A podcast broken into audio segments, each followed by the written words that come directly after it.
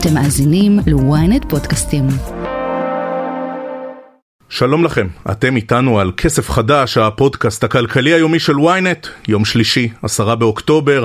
אנחנו בפרק מיוחד בצל הלחימה העזה בדרום והמתיחות הגבוהה בגבול הצפון. יום רביעי ללחימה, שהחלה בשבת בפלישה של מחבלי חמאס ליישובי הנגב המערבי, אנחנו רוצים לנסות ולעסוק היום אצלנו כמה שאפשר בהיבט הכלכלי של המצב המורכב.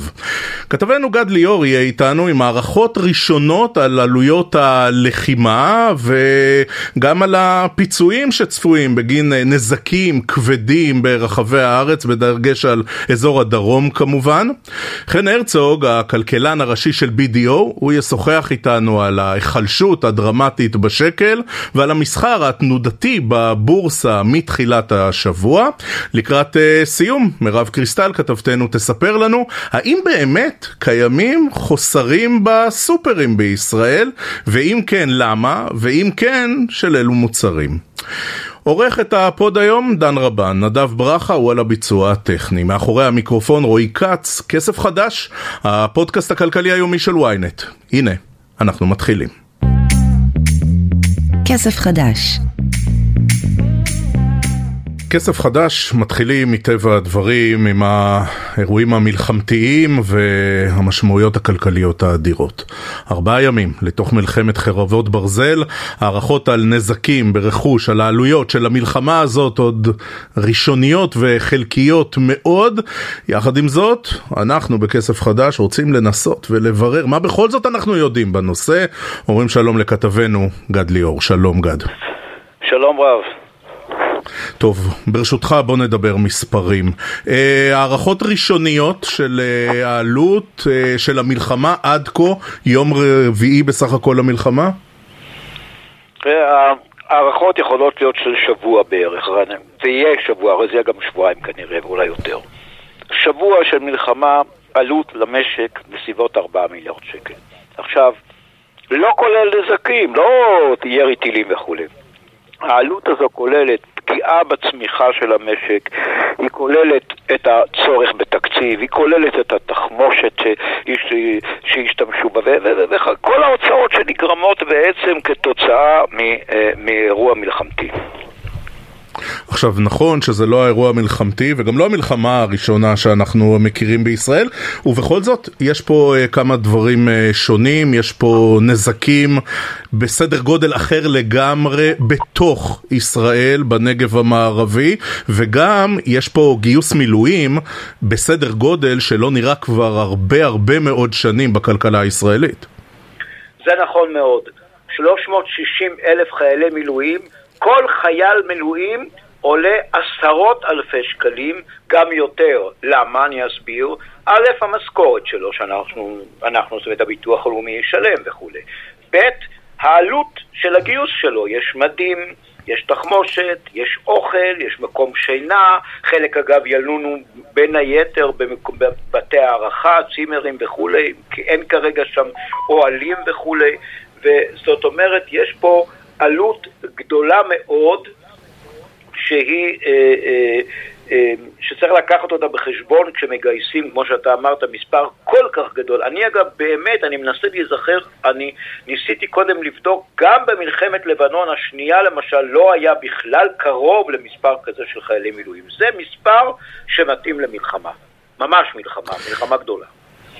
עכשיו גד, אנחנו ראינו אישור של תקציב המדינה רק לפני uh, כמה חודשים וכבר uh, ראינו בשבועות האחרונים, uh, אתה יודע, גמישות זאת או אחרת בתקציב, שעה שהם היו צריכים למצוא כספים לכל מיני uh, מטרות שונות ומשונות. אבל עכשיו העלויות האלה, זה משנה לחלוטין את הדרך שנצטרך להסתכל גם על תקציב המדינה.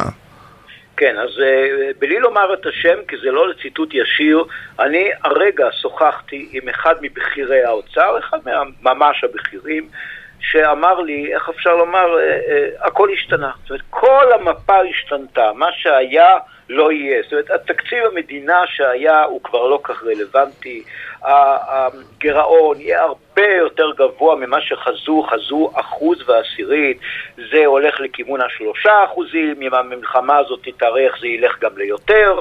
אמ, כל הנושא הזה, למשל, רק לדוגמה, הכנסות ממיסים יקטנו כי אנשים אה, עובדים פחות, אה, הביטוח הלאומי ישלם הרבה יותר כסף לאנשים, אה, צה"ל עלויות עצומות של הצבא, שכמובן ידרוש תוספת תקציב לא קטנה, זה לא מאות מיליונים, זה אולי אפילו לא מיליארדים בודדים, זה יכול להיות יותר, הכל תלוי אגב, דיברתי עם אחד מבכירי האוצר כלומר שאומר הכל באי ודאות, יש הבדל גדול בין מלחמה שתימשך לשבועיים למלחמה שתימשך חודשיים, יש הבדל גדול בין גיוס כזה של מילואים לצורך טיפול ברצועת עזה לבין, אני אומר חלילה, חלילה, שגם בצפון תהיה לנו גזרה ויהיה צריך לעשות עוד גיוס גדול וכל המשק יושבת, כי כרגע לא מושבת כל המשק, אה, מושבת אזור אה, אה, רצועת עזה ומסביב, כמה עשרות קילומטרים, וכמובן כן. האנשים שגויסו למילואים, אז אם מישהו לא מגיע לבנק, הבנק כן עובד, אבל אם תהיה פה מלחמה כוללת, יש אי ודאות, אי אפשר לדעת מה יהיה. חס וחלילה תהיה פה מלחמה כוללת, הכל משתנה. לכן, כרגע גם במסמך התחזיות שצפוי, ואני כבר אגלה פה, הוא לא יהיה ב-1 בנובמבר, הוא יידחה, הוא היה אמור לפי חוק להיות ב-1 בנובמבר, האוצר לא יודע כרגע את הנתונים, ברור באוצר שעד ה-1 בנובמבר יהיו הרבה שינויים, כנראה שהמלחמה הזו לא תיגמר עד אז, וגם אם היא תיגמר עד אז, לוקח זמן לחשב, לכן הנתונים יהיו אחרים לגמרי מאשר בתקציב, שים לב, התקציב הזה הוא ממאי, השנה, זה לא מלפני שנתיים, זה מלפני חמישה חודשים, פחות אפילו, זה סוף מאי. כן. אה, גד, אני אה, רוצה רגע את אה, חוות דעתך, אתה הזכרת בתשובה שלך שממש סיימת שיחה עם אחד מבכירי האוצר רגע לפני שאנחנו משוחחים פה, עד כמה אתה מרגיש ויש לך את הפרספקטיבה לזה שעובדי האוצר, בכירי האוצר, הם בתוך האירוע. עד כמה הכלכלה שלנו מתפקדת ברבדים הכי אה, גבוהים של מי שאמור לנהל אותה בעצם. אני לא רוצה לומר פה מילים לא יפות, אבל בוא נאמר כך, אם אני אומר שבשבת, חוץ מכמה שיחות טלפון במהלך השבת, לא מוצאי שבת, אחרי שבת היה, כמה שיחות טלפון בודדות לא יקום. אתן רק דוגמה, כאשר יש ירי טילים מסיבי, צריך להוציא צוותים של מס רכוש. לזה צריך הוראה ממשלתית, כי א', זה כסף, זה להוציא אותם, זה שעות נוספות, זה דבר לא רגיל, ב' זה שבת, הלכה וכולי, פה צריך לקום שר, אולי ראש ממשלה, ולהורות לבצע גיוס כזה, זאת אומרת, צאו עכשיו עם עשרות צוותים. אם אני אומר שעד אחת, שתיים בצהריים הגיעו שני צוותים לשטח, אולי אפילו הגזמתי, אולי היה רק אחד. זאת אומרת, אה, האוצר לא בדיוק הבין. אני עכשיו דיברתי כאמור עם אחד מבכירי האוצר, אני מצטט אותו, הוא אמר את המילים האלה, היה עיוורון מוחלט גם במוצאי שבת לגבי היקף האירוע הזה. לא ידענו שיש אלף הרוגים, חשבנו 22. לא ידענו עדיין שיש אלפי מחבלים בתוך היישובים, שזה אירוע אחר לגמרי. חשבנו ירו טילים, ירו טילים גם, גם לפני חצי שנה ולפני שנה לצערנו, לפני שנתיים, לא ידענו את גודל האירוע. לכן, אני אומר ככה, עכשיו האוצר באירוע, אני אומר חד וחלק, האוצר באירוע, הוא מבין מה קורה, הם כינסו את כולם, האנשים העיקריים הם ראש אגף תקציבים, החשב הכללי, מנהל רשות המיסים, הכלכלן הראשי, כל האנשים האלה כמובן חשובים לעניין. בשבת זה לא קרה. אמ, בדקה שנותרה לנו גד, אה, זאת הייתה באמת החלטה של סמוטריץ' שהורה על פתיחת הבורסה ביום ראשון? אמ, זהו, אז לא לגמרי ברור שיש לו בכלל סמכות שזה בכלל עניינו, אבל אולי למנוע שהיא לא תיפתח, אלא בכל זאת הוא שר. לא הייתה כוונה לא לפתוח את הבורסה. זאת אומרת, יש חוקים. אחרי שמונה אחוזים ירידה, יש הפסקה של עשר דקות. ב-12 אחוזים כן יכול לקרות משהו. א', לא היו 12 אחוזים, וב', כן. גם במקרה הזה מנכ"ל הבורסה צריך להודיע על הפסקת המסחר, ולא שר האוצר, הוא בכלל שר, הוא חבר ממשלה, הוא לא בבורסה. זה בדיוק העניין של עצמאות בנק ישראל, זה בדיוק העניין של עצמאות של, של רשויות שונות, שאסור לממשלה בכלל לטפל, להתערב בנושא שלהן. למשל, ניתן דוגמה, רשות החשמל. זה עניין שלה. מחירי החשמל היא קובעת, לא הממשלה. ולכן, ברור. מה שלא לפתוח או לא לפתוח את הבורסה, אני מבין שזה נעשה מטוב, לא מרע. הוא לא רצה שישופשו פה החיים. לא כל כך עניינו. גד ליאור, תודה רבה על השיחה. תודה רבה. כסף חדש כסף חדש אנחנו ממשיכים, רוצים להתמקד בהשפעות הלחימה בעזה על השקל, על הבורסה שלנו. אומרים שלום לכלכלן הראשי של BDO, שלום חן הרצוג. שלום רב.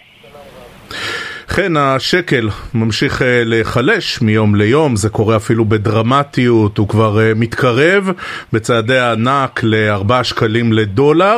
תן לנו רגע רקע, איך האירועים, איך המלחמה קשורה לזה?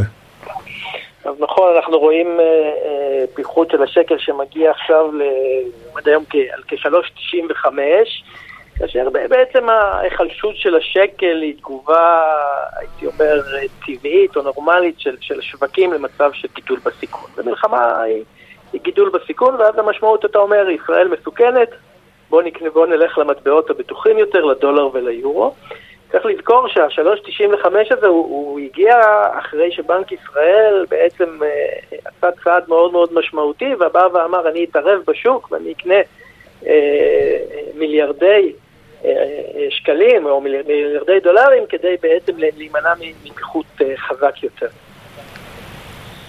אז בואו רגע נעמיק שנייה במהלך הזה של בנק ישראל, שכאמור, עם תוכנית חירום לבחירת מטח, 30 אה, מיליארד דולר. מה, מה המשמעויות של התוכנית הזאת? נכון, בנק ישראל והנגיד הם יושבים על הר של דולרים, אבל עד כמה המהלך הזה שגם אה, נתנו לו פומביות, עד כמה הוא אה, עוזר או יכול לעזור, לא רק בטווח הקצרצר, גם בטווח הארוך יותר? יש פה איזשהו מהלך, כמובן שאתה יודע, לאורך זמן בנק ישראל לא יכול אה, לעצור או לשנות מגמות יסוד בכלכלה, אבל כיוון שבעצם פה היה תהליך שבעצם בנק ישראל חשש מתגובת יתר של השווקים כתוצאה מחששות, הוא בא והוציא בעצם את, התותחים הכי חזקים שיש לו, את, את, אה, בוא נגיד ככה, פתח את מחסני החירום של הדולרים, ואת אותם אה, יתרות מטח שבנק ישראל אגר וקנה במשך השנים, בא ואמר, אני מתוכם 30 מיליארד דולר בצד מאוד מאוד חריג אמכור, וכאשר בנק ישראל מוכר בעצם את הדולרים, המשמעות היא, מה זה מוכר דולרים? הוא קונה שקלים. הוא קונה שקלים, ולכן בעצם הוא ממתן את ההשפעה של חלשות uh, השקל. Uh, אין פה איזושהי סכנה ליציבות הפיננסית של, של בנק uh, ישראל, רק צריך לזכור, כי בעצם זה מדובר ביתרות מטח עודפות, שבנק ישראל לאורך השנים קנה, בין היתר הוא קנה כדי להביא בתקופות שבהן בנק ישראל חשב שהוא רוצה לתרום לפיחות השקל, תזכרו, תזכרו, היה, היה תקופה שבה חשבנו ש, שהשקל חזק יותר. שהשקל הוא שרירי מדי, כן. נכון, חזק יותר ומסכן את כדאיות הייצוא הישראלי, אנחנו כבר שכחנו את הימים האלה. אה, אבל למעשה בנק ישראל באותה תקופה אה, אגר שקלים, למעשה אתה יכול להגיד, תראה, בנק ישראל עכשיו מממש ברווח, בסדר? הוא קנה את השקלים האלה שהשער היה נמוך, 3.30, הוא מוכר אותם בשער של 3.95, ובנק ישראל מורווח מה, מהתהליך הזה אה, אה, אבל כמובן המטרה היא לא לממש רווח, ולא בנק ישראל הוא לא ספקולנט במטבע חוץ, אז למה בעצם הוא עושה את זה? הוא עושה את זה בעצם כדי למתן את ההשפעה של אה, החששות ולבוא ובעצם להזרים ביקוש מאוד מאוד חזק לשקלים אה, בעת המשבר, כדי בעצם לעצור את, ה, את המפולת בשער השקל. עכשיו, עכשיו כן, בואו נפתח רגע סוגריים וניתן אולי אפילו פרספקטיבה היסטורית. לטענת בנק ישראל, זאת פעם ראשונה בהיסטוריה של הבנק המרכזי, מאז שהוא מנהל מדיניות של שוק חופשי, שהוא אה, מוכר ולא קונה אה, דולרים, הכוונה. כמה זה דרמטי פה, והאם זה צעד ש... הוא יוכל לעשות אה, שוב ושוב, או שמדובר פה, כמו שאמרת גם בתשובה שלך, אולי באקט כמעט אה, הצהרתי דקלרטיבי. נכון, יש פה, שוב, אה, אקט הצהרתי, יכול להיות שבנק ישראל יוכל לעשות צעד כזה פעם נוספת, אבל לאורך זמן צריך להבין, ואתה יודע, אפשר ללמוד גם הניסיון בכיוון השני, שבנק ישראל קנה שקלים, קנה דולרים, וקנה וקנה וקנה, והוא לא הצליח בעצם... אה, למנוע את ההיחלשות, את ההתחזקות של השקל כאשר אה, השקל יתחזק, ואותו דבר נכון גם בכיוון השני. בסוף בנק ישראל לא יכול לעצור באמצעות התערבות בשוק המטח, אנחנו בשוק חופשי, בשוק, אה, בתנודות שערי חליפין בהיקפים בלתי מוגבלים, ואף בנק מרכזי לא יכול לאורך זמן בשוק של כלכלה חופשית לפעול לשינוי ארוך טווח של המגמה.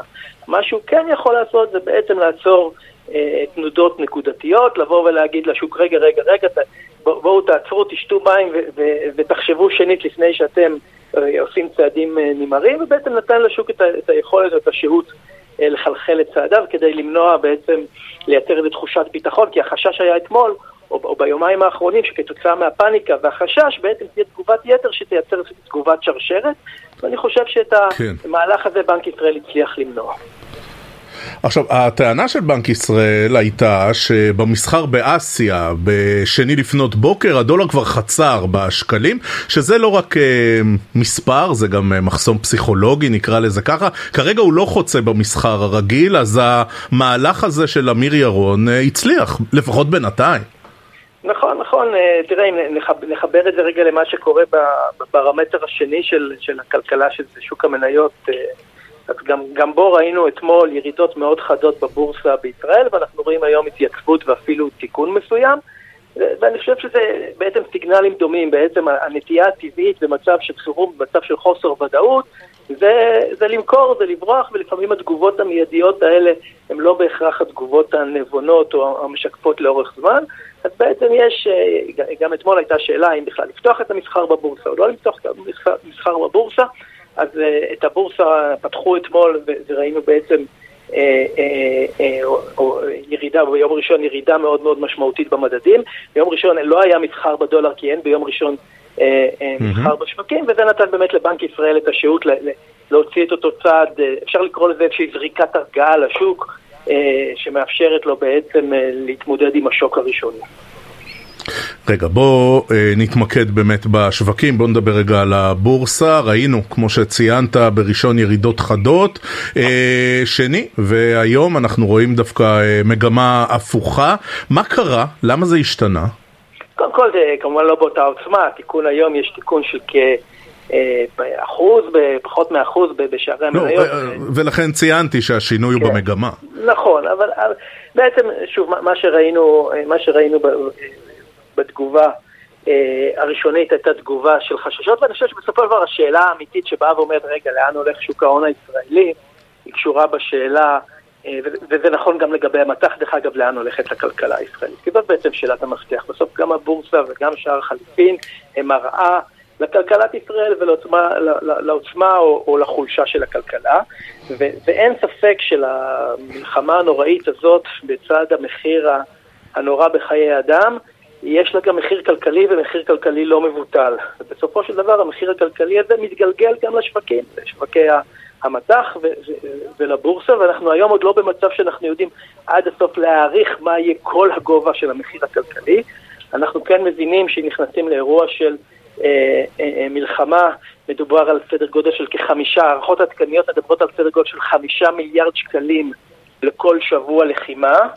אה, ודרך אגב זה בסדר גודל יותר גבוה ממבצעים קודמים ש, שהיו בגדר מבצע ולא מלחמה שהוערכו בערך במיליארד וחצי שקל לשבוע, אנחנו מדברים עכשיו על עלות גדולה פי שלוש ויותר, אבל המחיר הכלכלי הישיר הזה של אותם כן. חמישה מיליארד שקלים, אני חושב שזה רק, רק חלק מהסיפור, כי השאלה האמיתית מה המשפעה על, על כלכלת ישראל, על הצמיחה, על הצריכה, מה המשמעות שיש לנו, גייסנו אה, למילואים מעל 300 אלף אה, חיילים, וקרוב ל-8% מכוח העבודה בישראל בעצם אה, מושבת או, או, או מגן על המולדת, אבל לא, לא נמצא בעצם בתעסוקה, וההשפעה על התעסוקה היא במעגלים מעבר לזה, אנחנו רואים ירידה בצריכה, בפעילות העסקית, יש ענפים שוודאי כבר נפגעים מאוד, תיירות, הערכה, תרבות.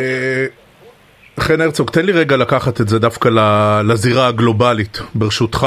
אמ, בקרן המטבע אה, טוענים, המלחמה הזאת היא לא אירוע מקומי, זאת אומרת זה לא משהו עזה, ישראל ואולי אה, קצת המזרח התיכון, זה יכול לדרדר את הכלכלה העולמית כולה, דגש גדול על שוק האנרגיה, מחירי הנפט, איך זה יבוא לידי ביטוי?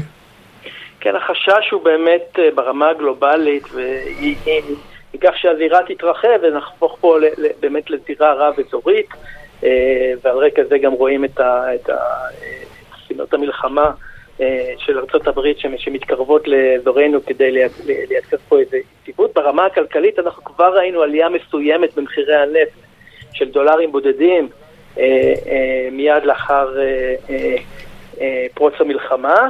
והחשש הוא באמת להתלקחות אזורית, במצב של התלקחות אזורית.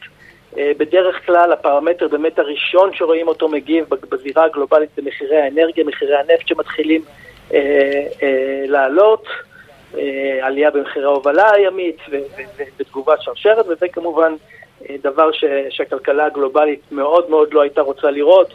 בדיוק רק עכשיו כשאנחנו חוזרים, מתחילים לחזור ל, לרמות מחירים גלובליים של טרום אה, המשבר, המלחמה באוקראינה, אז ודאי שהכלכלה העולמית לא הייתה רוצה להיות עכשיו במצב שבו יש אה, משבר גיאופוליטי גלובלי כן. נוסף, ולכן אה, אני חושב אלה הם החששות. חן הרצוג, כלכלן ראשי, BDO, תודה רבה שהצטרפת אלינו. תודה חן. תודה רבה. כסף חדש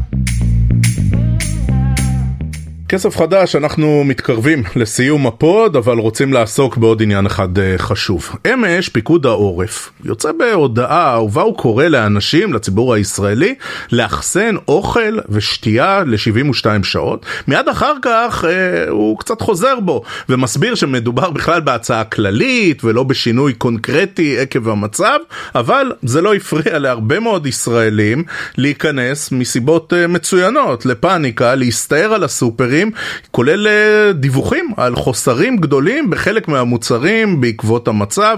אני אומר שלום לכתבתנו מירב קריסטל, שלום מירב. שלום שלום, מה שלומך? טוב, אה, אני בטוב, אני מקווה שגם אצלך. אה, יש באמת חוסרים בסופרים? תראה, ברור שיש חוסרים בסופרים אם פיקוד העורף אומר להצטייד לשהייה של 72 שעות ונותן רשימה של מה להביא.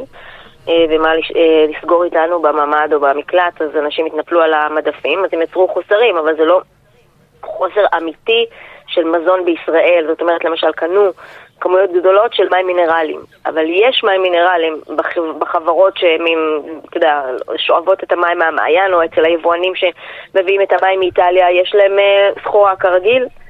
אין, אה, אין בעיה של גם הנמלים לא סגורים והכל מגיע כרגיל, הכל מיוצר כרגיל במידת האפשר, אם המפעל אה, לפעמים אה, אה, לא, לא עם אותה כמות עובדים כי יש עובדים שהם מגויסים ויש מפעלים שהם באזורים מסוכנים, אבל למעט החריקות האלה יש ייצור כרגיל, אז לכאורה אין בעיה בייצור, ביבוא, אבל לפעמים יש בעיה במעדפים, במיוחד אחרי הודעה כזאת, למשל של פיקוד העורף. או, אה, אתה יודע, אם... אם פתאום אה, אנשים מתגייסים אה, לקנות לחיילים, אז אתה רואה פתאום שהמדפים של השימורים מתרוקנים מסיבה טובה, כי תורמים לחיילים שנמצאים בשטח. ואלה שתי סיבות. רגע, אני רוצה, אני רוצה להתמקד בישראלים הטובים שקונים אה, מזון לחיילים, וראינו הרבה מאוד מחסור, הרבה מאוד התגייסות, הרבה מאוד חבילות. צרכנים טענו ששופרסל, קרפור, אה, רמי לוי, פתאום הסירו שלטי מבצעים, לא החליפו בחדשים, זה נכון? יש שם סיפור? לא, אה, לכאורה אה, אין סיפור. אתה יודע, אין לי איזו הוכחה ניצחת שמישהו העלה מחירים בכוונה ובזדון. מה שקורה זה שאחרי החג תמיד המחירים עולים. בחגים הרי יש מבצעים מאוד עמוקים, יותר עמוקים מכל מועד אחר בשנה, בדרך כלל בחגי תשרי ובפסח, נכון? אז ברור שאחרי חגי תשרי נסתיימו ביום ראשון, יום ראשון שני, נגמרים המבצעים של החג. אז נראה כאילו המחירים עולים, אבל הם בעצם לא עלו, הם או חזרו לקדמותם, או שיש מבצעים אחרים, ברור שהם יהיו קצת פחות עמוקים, אין בכלל ספק, כי מבצעי חג הם תמיד הכי עמוקים, אבל יש מבצעים חדשים, וחלק מהרשתות הבעיה היא שאין מספיק כוח אדם. אז למשל, אמר לי רמי לוי, אם יש לי בסניף שניים, שלושה עובדים, אמר לי, אה, אמרו לי ברשת אחרת, אם יש לנו שישה עובדים, אז הם מפעילים את הקופות, הם לא, הם לא עכשיו יתחילו לתלות שלטי מבצע. המבצעים הרבה פעמים נמצאים בקופות, זאת אומרת אם אתה תעביר את המוצר, אתה תגלה להפתעתך שיש עליו מבצע, אבל אתה לא תראה את השלט על המדף. מפני שכוח אדם הם מזרימים לאזור הכי בוער, שצרכנים הכי כועסים בו, זה הקופות. אה, אז זה הסיפור שמה. אני חייבת להגיד לגבי מחסורים, אה, אז רגע, אני רק אסכם את זה שהם אמרו לי ברשתות, אנחנו לא עד כדי כך לא ננצל את המצב כדי להעלות מחירים, עם כל הכבוד, זה כן. לא... כולם, אתה יודע, יש, יש גבול לכמה אפשר להיות uh, ציני, זו טענתם, כן, אני לא יודעת... Uh, uh, זו האמת, אבל נוטה להאמין. עכשיו, לגבי מחסורי אמת, אז יש כמה תחומים שיש מחסורי אמת, למשל, בעוף היה מחסור, גם מסיבה שלא קשורה למלחמה, אחרי החגים, בחגים יש פחות ימי שחיטה, או לפעמים אין בכלל ימי שחיטה, אחרי החגים, ובדרך כלל גם בימי ראשון רגילים יש, אין עוף בסופר. אז לאט לאט חוזר העוף לסופר כי חוזרים ימי שחיטה. בנוסף יש מחסורים, ב... יש קצת בחלב שזה מחסור שהיה לפני כן, ויש קצת בלחם בגלל סיבות שתכף אני אפרט, ויש מחסור בפירות, בחלק מהפירות והירקות, כיוון שעוטף עזה אזור חקלאות מאוד, מאוד חשוב בישראל, ואתה יודע מה קרה שם. אז חלק מהמוצרים החקלאיים לא מגיעים משם באותה, באותה תדירות. אני חייבת לומר ולבקש מעם ישראל שלא עכשיו ללכת ל, לרוץ ליבוא של פלפלים וכל מיני כאלה מטורקיה ומהרשות הפלסטינית.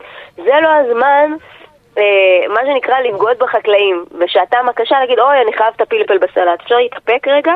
אם פלפל עולה 19 שקלים או 12, ראיתי כל מיני מחירים לקילו, אז אפשר לקנות אחד או לא לקנות בכלל ולחכות עד יעבור זעם, שיוכלו לשקם את השדות ולקטוע, הרי כולם רוצים רק, רק לעבוד ולספק את הפירות והירקות. לא חייבים לרוץ ליבוא ולבטל את החקלאות בישראל אחרי האסון הקטסטרופלי הזה שהיא עברה. הימים הם ימים קשים, וגם uh, את הדיון הזה נכון, צריך נכון. לדחות, גם צריך לדחות לפעם. שיש עובדים שחסרים, עובדים שהתגייסו, עובדים שחוששים, נכון. כן. עובדים מהמגזר נכון. הערבי שלפעמים חוששים להגיע, יש כל מיני גלי הדף, מה שנקרא. להכל uh, יהיה זמן וזה בטח לא בעדיפות. Uh, באמת, בחצי הדקה שנותרה לנו מירב קריסטל, uh, הזכרת רמי לוי, מה, הוא, הוא רצה שיבואו אנשים להתנדב אצלו, הוא לא רצה כל כך לשלם להם. Uh, זה, זה משהו שהוא מאפיין את הרשתות בכלל, או שזה היה מקרה ככה קונקרטי לרמי לוי? לא, קודם כל... מאפיין את הרשתות בימים כתיקונם ממש לא, בדרך כלל, אתה יודע, עובדים שם עובדים רגילים, מקבלים שכר. המודעה הזאת הייתה באמת, היה בה משהו צורם, אבל בסופו של דבר מה שעומד מאחוריה זה שפתאום הם ראו ברשתות, אני יודעת את זה כי גם רשתות אחרות אמרו לי שהם ראו את זה, אז אני יודעת שזה לא אה, איזו המצאה, שראו שיש התנדבות. באים אנשים ואומרים, מכל, אנחנו רואים התנדבויות בכל הארץ. באים אנשים ואומרים, אנחנו רוצים להתנדב בסניפים בדרום, תנו לנו. אז באו להתנדב, ואז הם אמרו, טוב, בואו נעשה, אנחנו, יש להם מחסור מטורף בעובדים. שוב, התגי... אנשים התגייסו לצבא, עובדות שנשארות בבית עם הילדים, אה, עובדים שאומרים, האישה לא רוצה להישאר לבד בבית עם הילדים, אני צריך להישאר איתה. אה, כל מיני עובדים ממזרח ירושלים שחוששים לבוא, שלא רוצים לבוא, כל מיני, כל, גל, כל הסוגים של החברה הישראלית. ואז הגיעו אנשים ואמרו, אוקיי, אנחנו רוצים לפתוח את הסניף בשדרות, אנחנו לא יכולים. אז באו אנשים אחרים ואמרו, אנחנו מתנדבים. ואז יצא כאילו רמי לוי מחפש מתנדבים. זה לא באמת מחפש מתנדבים, אלא שהוא אומר, אני מחפש כל דבר, אתם רוצים להתנדב, תבואו. רק תבואו. אמרה לי הבת שלו, יפית, שהיא בכירה ברשת, אני מוכנה לשלם גם על שלוש שעות, אין לי שום בעיה, שיחתים כרטיס. אז פשוט צריכים כן. עובדים כי אין עובדים. במילא הסקטור הזה סובל ממחסור בעובדים בגלל השכר נמוך. אגב, נודה על האמת, ולא משלמים טוב. אז, אז כרגע עוד יותר גרוע המצב, ולכן העניין של המתנדבים. יוחננוף, איתן יוחננוף התראיין לאולפן וויינט, וגם הוא אמר שהציעו לו מתנדבים להגיע. יכול להיות שברמי לוי הסכימו, ברשתות אחרות אמרו, טוב, תקשיבו, אנחנו, זה לא מתאים להתנדב כקופאי, אבל מי יודע מה, אתה יודע, בסוף יצטרכו כל דבר. אז הנה, גם לסיפור הזה שרץ חזק קיבלנו תשובה כן. ברורה יותר ממך. כתבתנו מירב קריסטל, תודה, תודה רבה. בבקשה. אנחנו מסכמים את כסף חדש להיום, מזכירים לכם, אתם מוזמנים לעקוב אחרינו תמיד בדף הבית של ynet, גם בכל אפליקציות הפודקאסטים המובילות, אנחנו בספוטיפיי, אנחנו באפל, אנחנו בגוגל, אתם כותבים כסף חדש בשורת החיפוש ומוצאים אותנו, כדאי גם ללחוץ עוקב, ככה תקבלו התראות על כל תוכנית חדשה שעולה. תודה גדולה לדן רבן על העריכה, תודה לנדב ברכה שהיה על הביצוע הטכני. אני רועי כץ, בתקווה לימים רגועים ושלווים יותר, שמרו על עצמכם, זכרו, לכל העדכונים אתם תמיד נכנסים לאתר ynet, נשתמע בקרוב.